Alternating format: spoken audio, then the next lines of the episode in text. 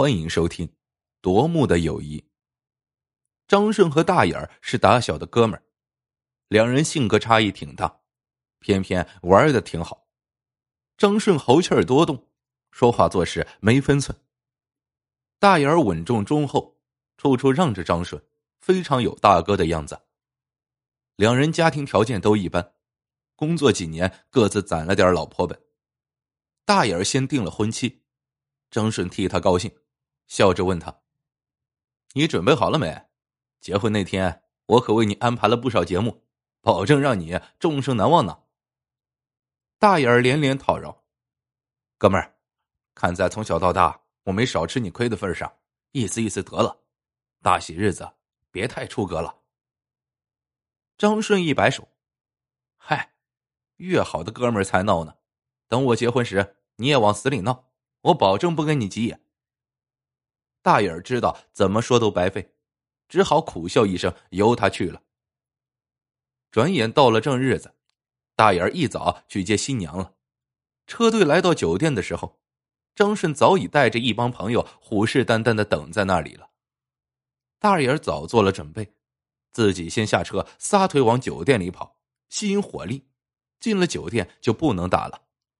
说时迟，那时快。大眼儿一个箭步窜下车去，顶着满天飞舞的五谷杂粮，低着头往前冲，脑袋被打得生疼，眼看就要突出重围了。忽然有人一把扯住他的脖领子，大眼儿刚一抬头，就见张顺拎着一束粉条迎面抽了过来。大眼儿感到一阵剧痛，大喊一声，捂着左眼蹲在了地上。大眼儿妈急忙挤上来护住儿子，怒道。张顺，你就是个犊子，闹着玩，至于下死手吗？张顺有些尴尬了，悻悻的说道：“他就是装的，我也没使多大劲儿啊。”大眼儿妈气的声音都变了。你知不知道？他说到一半住了嘴，不再搭理张顺，蹲下身看儿子。只见大眼捂着脸，疼得不停打哆嗦。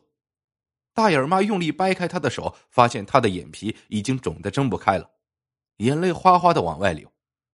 大眼儿妈顿时哭了，想送儿子去医院，大眼儿却艰难的站起来，摆摆手道：“别，先办婚礼吧。”一场喜事，到底被张顺闹出了事情，张顺也蔫了，坐在台下懊悔不已。等婚礼匆匆结束。张顺跟着大眼儿和他的家人一起来到了医院。医生边询问事情经过，便扒开大眼儿的眼皮，一股血水顿时流了出来。医生皱了皱眉，又用手电筒照射大眼儿的瞳孔，叹了口气：“情况不乐观，已经没光感了。”新娘子和大眼儿妈早就哭得不成人样了。张顺脑袋嗡嗡作响，扑通一声跪在地上。连连抽自己耳光，痛哭流涕的说道：“大眼儿，我对不起你。你放心，我就算倾家荡产，也要把你的眼睛治好。”医生摇头道：“初步看下来，患者的视网膜严重脱落，虽然还需要做进一步的检查，但说实话，这个病花再多的钱也治不好。”张顺内心沉重。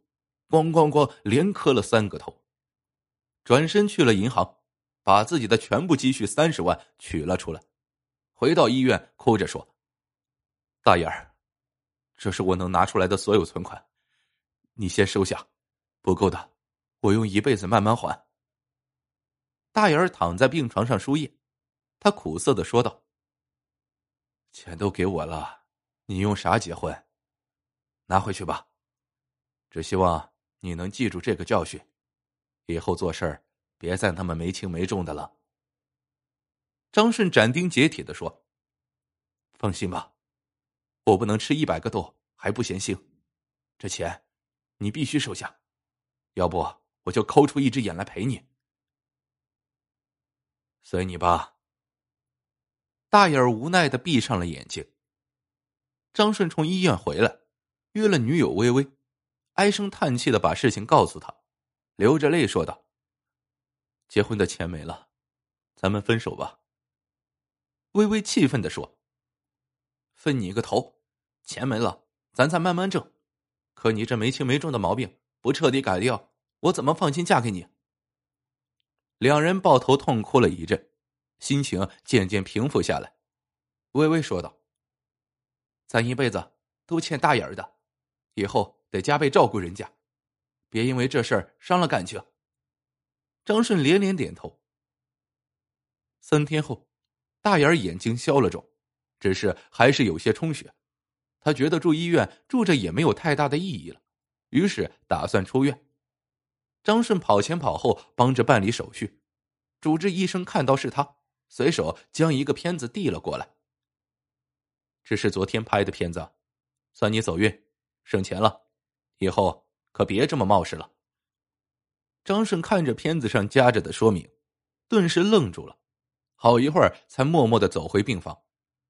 大眼儿已经收拾的差不多了，见张顺进来，拍了拍他的肩膀，将一张银行卡塞给他，说：“微微是个好姑娘，这钱还给你，我还等着喝你俩的喜酒呢。”张顺面无表情，淡淡的说了声谢谢，竟然转身就走了。从此以后。张顺彻底和大眼儿疏远了，大眼儿找过他几次，他都不冷不热的推说有事，两人慢慢的也就断了联系。半年后，张顺和微微举行了婚礼。婚车到酒店后，朋友们都只是象征性的往新郎新娘头上撒了点花，没有一个动手的。张顺不由暗暗的叹了口气。大眼儿婚礼上的事情，谁都知道。教训深刻呀！他挽着新娘向酒店内走去，一进大厅却一愣，只见大眼儿拎着一束粉条，笑眯眯的看着他。张顺表情僵了下，勉强笑道：“本来没好意思惊动你，既然你来了，有仇报仇，有冤报怨，我能闹得起，肯定不急。”大眼儿皱了皱眉道：“你闹得起个屁！从我出院。”就没有联系过我，连结婚都不通知一声。张顺冷了脸色：“有你那么闹的吗？亏我把全部的积蓄拿出来赔偿你，可医生告诉我，你的视网膜是陈旧性脱落，你早就瞎了，却想趁机讹我。”大眼儿苦笑道：“是啊，我左眼早就瞎了，不过我不说，别人也看不出来，只有我家人知道。”今天是你大喜的日子，我不跟你吵。我这儿有张东西给你，等你不忙了，好好看看。看懂了，愿意聊，咱就聊聊；不愿聊，咱兄弟就到此为止。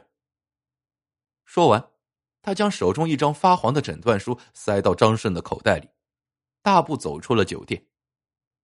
张顺心不在焉的完成了结婚典礼，又敬了一圈酒，这才独自跑到一个包间。掏出口袋里的诊断书，翻看起来。诊断书上写的大眼儿的名字，字迹已经有些模糊了。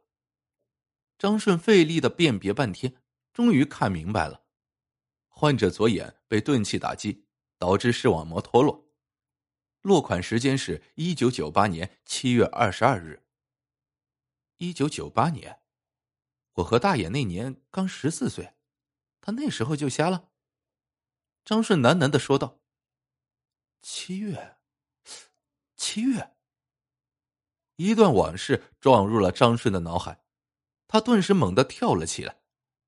那是一个夏天，张顺和大眼儿在河边用石头打水漂，玩了一会儿，张顺有些腻了，就喊大眼儿走，大眼儿却没有尽兴，还蹲在那儿打个不停。于是张顺捡起石头，打算贴着大眼儿的头皮扔到水里吓唬他。不料他这一出手，大眼儿恰巧转过头来想说什么，就被石头一下子打在眼睛上，大眼儿疼得满地打滚，不停哀嚎着。张顺见他的指缝里流出血来，吓坏了，忙扶着他来到医院，大哭着让医生给他诊治，自己跑回家偷了三百块钱。等张顺满头大汗的回到医院，大眼儿左眼上缠着纱布，已经站在门前等他了。张顺忙问他怎么样了，大眼说自己没啥事包扎才花了二十多块钱，让他把偷来的钱放回去。要是让张顺爸爸知道，非得扒了他的皮不可。张顺悬着的心这才放了下来。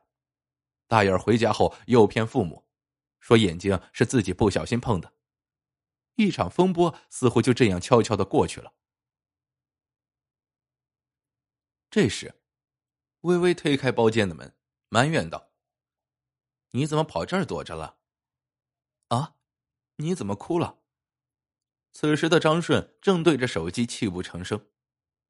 大眼儿，求求你，别不认我这个兄弟，我最闹不起了。